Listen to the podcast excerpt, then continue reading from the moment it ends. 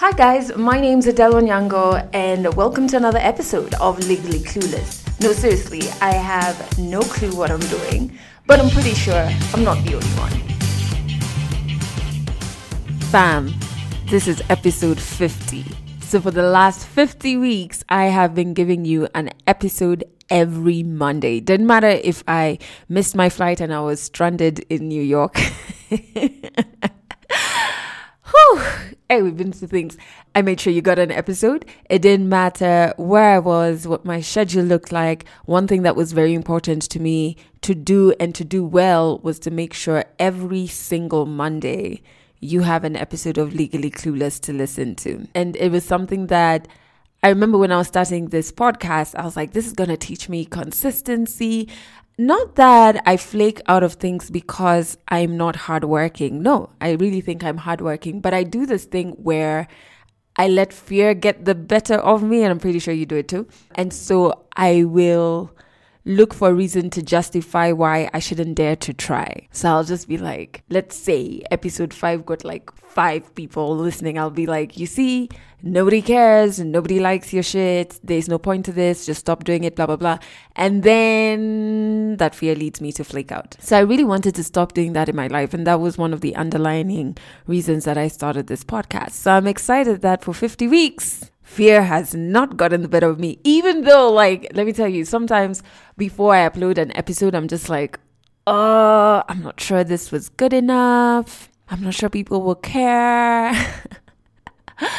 and I have all of these fears around it, but I'm constantly like, nope, this fear is not going to stop me from uploading this episode. And I think I shared it on my Insta stories last week that sometimes we have ideas and things we want to actualize and we talk ourselves out of starting for various reasons. Obviously, there's fear, there's self doubt. There is maybe, and this happened to me when I was about to launch my initiative, the Adele Onyango initiative. So basically, it runs like an NGO, right? And I told it to somebody, somebody who I really respected. They couldn't see the vision, they couldn't see the rationale behind what I was trying to do, and they completely rubbished the idea. And it it really broke me because I was just like, okay, maybe I shouldn't quit my job. maybe I just need to like stay in this job that's killing me, forget all of these things that I want to do with youth and women. Maybe that's also happening to you. Like you share your idea with somebody who just doesn't get it. But what I've learned is that you're the one who's meant to get it and you are enough. right? And you're enough. And if you get it, that's cool. Because even like shopping our idea around to see people's reactions to it, I think it's like fueled by fear. We're waiting for that person to say no. And then we're like, okay, you know, that guy said no. So it means I shouldn't do it. But even you just going around telling people about it, you were looking for that no out of fear. Does that make sense? Oh my God, it just hit me that that's a thing. Yeah. So I don't know what it is you're trying to actualize. I don't know what idea you're trying to bring to life, but I think just start. You start with what you have, you start with what you know. I'm still trying to figure out this thing. I'm still trying to figure out even just like my microphones. still watching tutorials, realized for a couple of episodes I was using them wrong.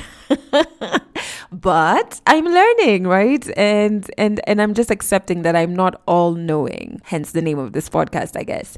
But I'd like to send out a few shout outs um, to people who have been tagging me on Instagram as they listen to the podcast. Minor Mind, I saw your message. So sweet. Kit. Mad love to you, my sister. There is Crispin Lokidi who constantly is listening to the podcast and sharing about it. Wangari Thatcher, Samoina K, Lydia Mwende. There's um, Filling My Cup. It's your Instagram name, not your government names, I guess. so, you know, whenever I, I come across all of these Insta posts that you tag me in as you're listening to the, the podcast or on Twitter, especially if you use the hashtag legally clueless, it's easy for me to see them. It really warms my heart because it means I'm doing something impactful. Yes, I am fulfilled doing this. Yes, I am enjoying this journey. And yes, I am just like, wow, this podcast is growing. Like it's gone on tours and blah, blah, blah. It's just so affirming when I come across your messages where you've been impacted by either something I've said or a story that was on the episode or a conversation that we had, like last week's episode with um, Linda. I'm just like, wow, we are doing a thing. You know what I mean? And the energy is so right. So I, I'm always so thankful when I come across your messages. So remember a couple of episodes ago, I told you that I'm now handling every aspect of my brand and, you know, the products which includes even pitching and the proposal writing, which I'm not complaining about. I'm actually really enjoying it, weirdly enough. And I say weirdly because sometimes we tell ourselves that we're not good at doing a particular thing. Then we're okay just not being good. We're not even like trying, or we're not even trying to read up on how can we be better. We're just like, ah, ah, ah, Mimi business, business. I can't do, I can't do it. And then you find yourself attaching yourself to other people to do something for you that honestly, if you tried, you could do yourself. So I came up with this creative idea. I pitched it to a client and they approved it. I was just like, what? Okay, all right. this feels really good. Like I, I, I put in all the work and then there's an outcome at the end. It feels amazing. So I'll break it down for you. International Women's Day is on the 8th of March. It's a really important day, especially for me who talks about two things women's issues around gender based violence, A, and secondly, about my own personal journey as an African woman and the things that I've experienced and the things I'm trying to navigate through and, and overcome. So that's a very important day for those two fronts. So this year, Two Rivers Mall in Nairobi reached out to me and they wanted me to give a talk. And I was like, this is very interesting. But what I wanted to do this year was to celebrate a woman's best friend. So if you think about it, a woman's best friend is her safe space. You know, it's where we keep our secrets, where we go to get truths, where we go to have real conversations, get advice. This Women's Day, I wanted to be able to celebrate that because even on this podcast, I have had my best friend, Val, come on the podcast, I think three, four times now. So I thought it would be interesting. Instead of just giving a talk during Women's Day, why not have my best friend of 15 years who has all my secrets, knows everything that I've gone through in life, ask me questions and me and her have a real conversation with you as well. So that's what we're going to do. On the 8th of March at Two Rivers Mall at 2 p.m., Val, my best friend of 15 years, is going to interview me and you are invited. So we're going to be talking about, you know, changing careers, how I've navigated grief, how I've navigated heartbreak, which is a thing that I n- I never talk about by the way. But of course, Val has been there through all my very many heartbreaks. We're going to talk about marriage, another thing that I, I don't really talk about publicly, but with Val, I'm constantly telling her about my ideas on love and how my understanding of love has shifted drastically over the last, say, four years. We're going to talk about purpose and trying to find purpose in life and how has that been for me. I think it's going to be so cool. This we have never done. Val and I have done many things, but she has never interviewed me live on stage in front of an audience. So it's going to be a first for us.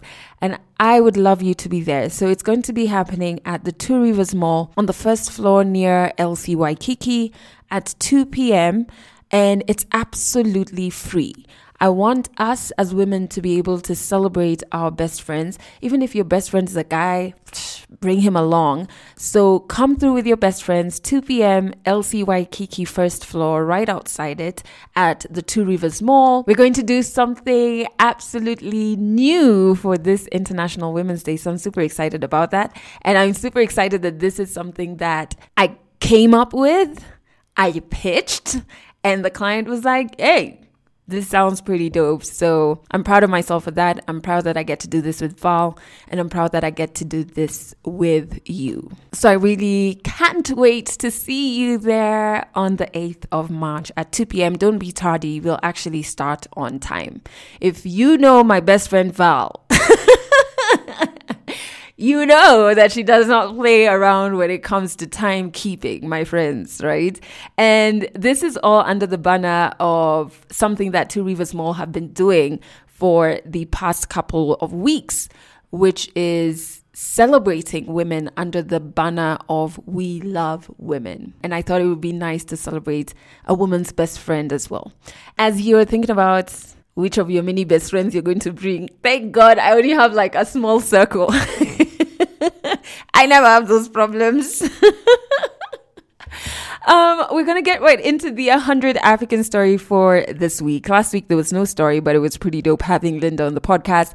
But this week there's a storyteller talking about fatherhood. It's no secret. I've said this often that I am petrified of having kids, and I remember uh, my therapist asking me to really investigate where this fear comes from. Currently, what we've narrowed it down to is I really don't want to do the whole parenting thing without my mom being there.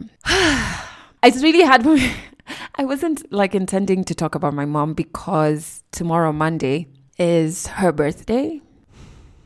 And you know, it's like my life progresses and I'm I'm doing all of these very adult things, right? So even like the Two Rivers thing it would have been so good to have my mom there with me. You know, I think about her birthdays because birthdays are really big for my family. We always have like a dinner for the birthday girl. So be it myself or my sisters, and we'd always do the same for my mom. And it would always be so fun going to shop for like what gift would we give her? So on key days, like either her memorial or her birthday or Christmas, her absence is very heightened. So, um, I'm already feeling that her birthday is going to be a heavy day for me emotionally. I'm already feeling that I'm probably going to be crying most of Monday, and, um, you know, I'm scheduling my meetings around that. And the worst part is that nothing will make it better because, you know, making it better for me would be my mom coming back and nobody can perform that miracle. So there's no words anybody can say. but I guess hugs work. So if you see me on Monday or this week, just give me a really long hug because her absence is very heightened. Yeah, but I was not even meant to go on that tangent um, for this episode. But yeah, um, you know, that's one of my fears about parenting. Anyway, on 100 African Stories, Bruce, um, who is doing something so amazing. So he has started a safe space for dads to talk about dadding differently. I'm going to put a link to their Twitter page in the episode description. It all stemmed from him feeling like he had no guidance. Oh my God, so that's linked to my fear. Yeah, having no guidance when he became a dad. And I just love that in sharing his story, he allowed us into a very vulnerable space in his life. A hundred African stories. There is no proper life that you live in university as a musician. If I constantly just walked around feeling sorry for myself, I'm never going to get anything done. Uh, there was a bit of frustration in between all of that. I've been breaking my back for this company. Therapy is not for the weak or for the crazy. Stories from Africa. My name is Bruce. I'm from Nairobi, Kenya. So I guess I'll use Bruce dating different. I got married, then we got lucky enough to be like, yo, are you ready to move this relationship to the next next level? Like, cool, yes. So we got even luckier. Like three months later, we were pregnant. Three months after the wedding, and I remember the first experience that made me realize we are pregnant. We had gone to Meru yeah. randomly. Yeah. My birthday was in June. My wife always takes me somewhere for my birthday. Yeah. I saw my wife deep in morning sickness. First of all, it's not morning sickness, eh? it's sickness. Perpetually throwing up, perpetually unwell, can't keep food down, you know, that whole, it, was, it wasn't fun for her. That's when I was like, yo, this baby is coming, eh? So I started getting scared ish. In hindsight, that's, that's, you know, in hindsight. So I started getting scared, so I'm wondering now, what next? Now you start wondering, am I going to be a good dad? Am I going to raise this child? Am I going to be a good something leader in this home? You know. So I look at my my old man. My old man is a best friend. I look at him and wonder, how did he get there? In as much as he's my best friend, I didn't know how to. I didn't even know the questions I had. I just know I had questions. So then I'd look at my friends who've gone before me in terms of marriage and kids. I was like, we've we've never talked about it. They've you know they've done it, but it's not recorded anywhere. So i it's like I'm starting afresh. You know, that's what now started getting me worked up. That every person who gets married, every person who gets a child, from a guy's perspective, it's a blank slate. You have no guidance whatsoever. So just keep going, kept going, kept going. Now, fast forward to her delivery, right? Let me tell you, eh? yo, eh? I remember it was a Thursday, Thursday morning. Thursday morning, I left, left the house. I'm an early person, so I left probably at around six. Then reach work. She calls me because she had been having a bit of pain. Then she called me and she's like, "Babe, I am. I, I feel like this is labor." Because she didn't feel pain. Now she didn't even express any pain. But this time she was like, "Babe, this is labor." So I drove back, came back to the house, picked her. We went to the gyna. So we reached the gyna. Then the gyna comes. Is like, ah, "Be easy. This is nothing." So I'm like, "Yeah, what do you mean it's nothing? what do you? What does that mean?" He was like, "Relax." I was like, "Sir, fine." So went back home, we chilled, we chilled, we chilled. Of course, pains, pains the whole day. No, take note, this is from 6 a.m. eh? So pains, pains all the way till night. Till around 8, 9 p.m. So we sat back and we said, we're going to hospital tonight. So we'll wake up in the middle of the night and we'll go to hospital. We went to Aga Khan. Because we were going to deliver in Aga Khan. We went to Aga Khan at around, at around midnight. But now just before that, she had she was in constant communication with her best friend. Her best friend was like, I will- find you guys there." The whole day, she was talking to her best friend and of course her mom, and my mom was of course in play. I was feeling I was feeling a gap. I was feeling like there's a gap because I didn't know. I was genuinely scared.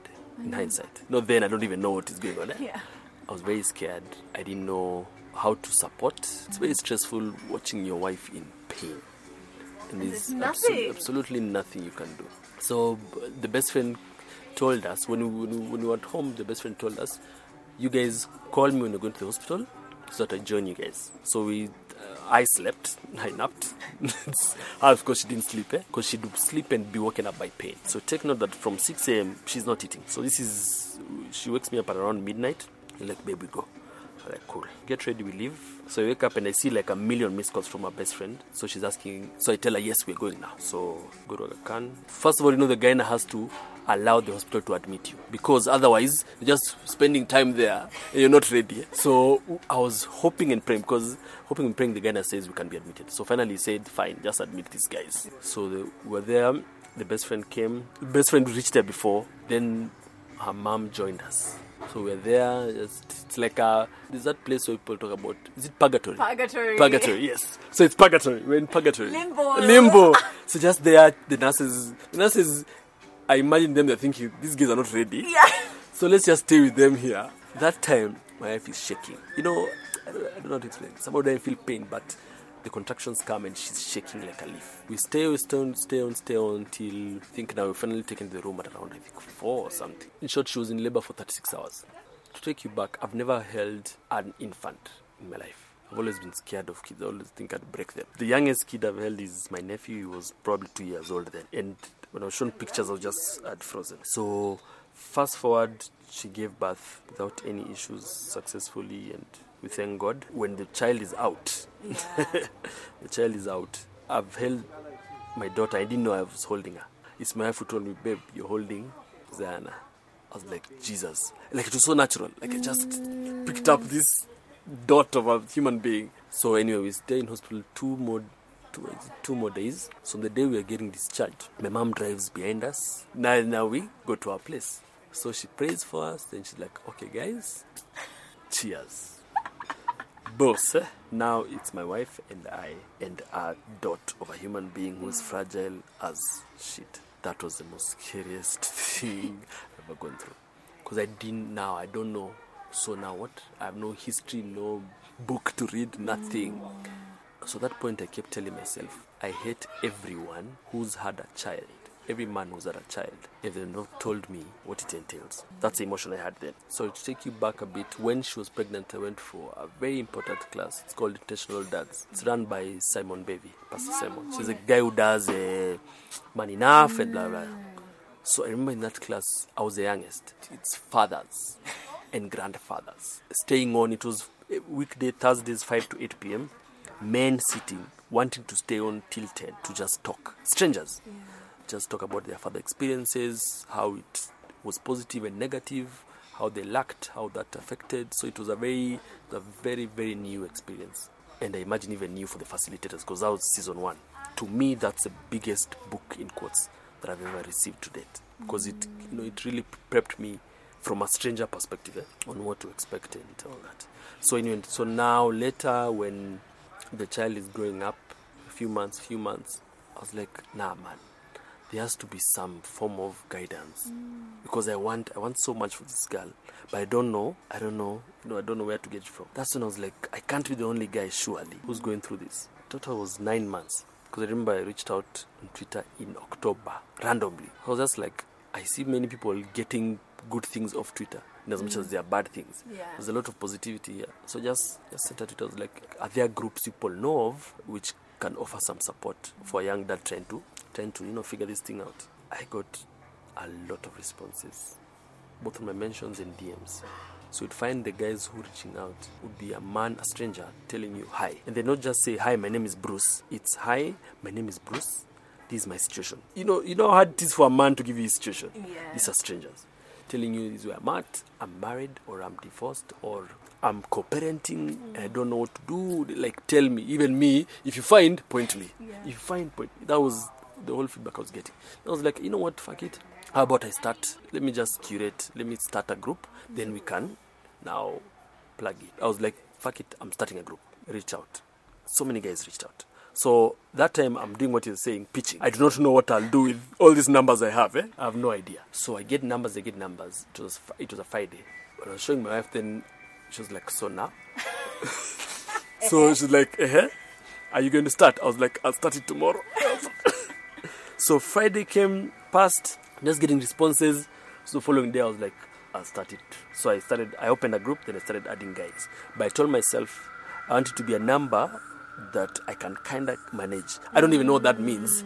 But like when I reach a number that I know I can manage, I'll stop there. So I added, added, added, added. I hit fifty. I was like, I'll stop there. So the passes and Sunday I'm like, okay. I used to write, so I'm I'm good with words. So I just wrote some long long short text. I was like, yo, thanks guys for for being vulnerable enough to reach out. Let's see what we can come up with here together. Because like you know, I'm making it very clear I'm not a leader. I have I have no idea what I'm doing. But clearly, I'm not alone, so let's find a way. So, how I do it is I create triggers using my experiences. So, I'd be like, uh, today, this is what happened.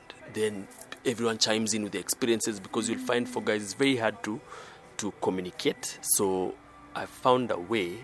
I don't even know how I found it, but starting with an experience like my daughter nearly choked. You see, at that point, if you're alone, you think this is the end of the world.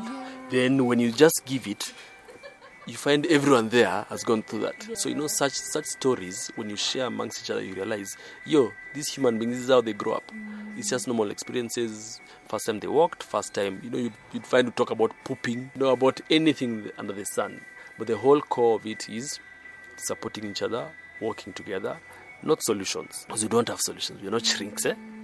But just working together. So I also try to meet a fellow dad every two three weeks for breakfast. We just kick it we link. It's easier because it's easier for the guys i know than for strangers. So i'm like yo let's do breakfast. So we just sit talk exchange ideas exchange notes.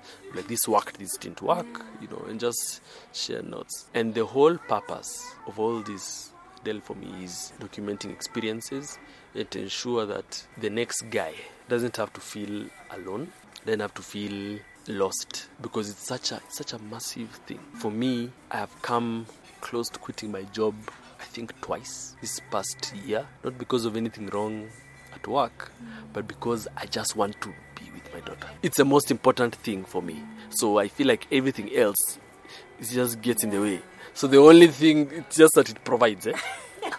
That's the thing it provides. So at least our schedule, my wife's, my, my wife's schedule and mine allows us a lot of time with the kid, but still don't feel enough because you'll find it's very stressful because the a child's first person is a mom. That's a first that's a first bond because of breastfeeding, I guess, and that you came out of her. So for you, for me rather, it's it's like you know think of a guy vibing you eh? and you're saying no that's how it feels that's how it feels initially and at least intentional dads the class taught us that that's how it is initially and that's when i was like no, it's probably when a lot of men disengage because it's rejection. Over every day you're being rejected. That's when you disengage.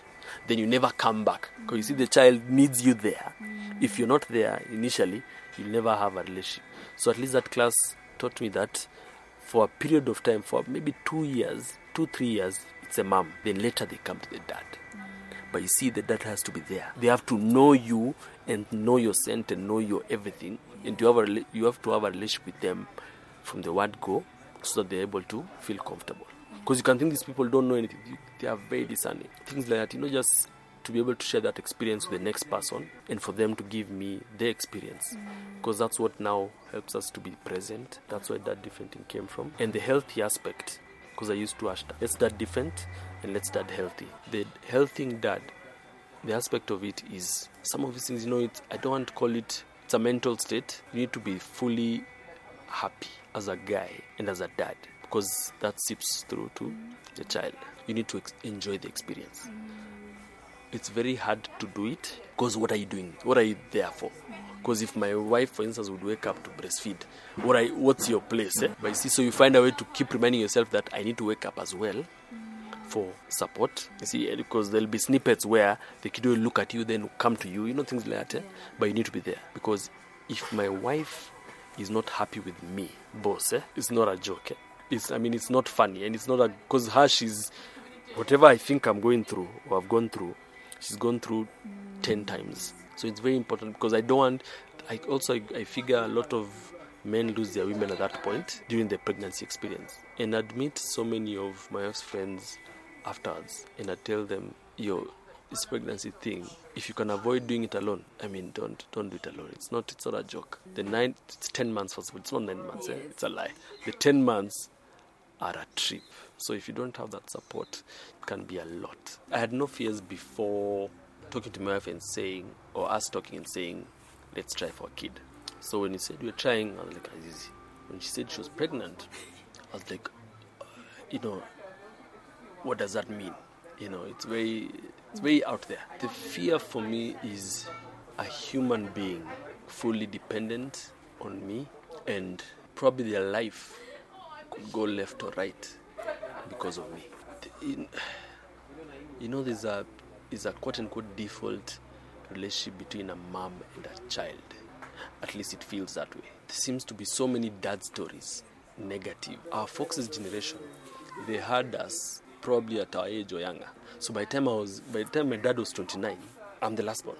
My dad, by the time my dad was 29, I was already born. So he was just a guy. He's just a guy. He's not a Superman. He's just a guy trying to adult. Then all of a sudden you have three kids and a wife, and you're supposed to figure this thing out. You'll fuck up. Thing is, with a kid, that slight misstep can take turn their life around.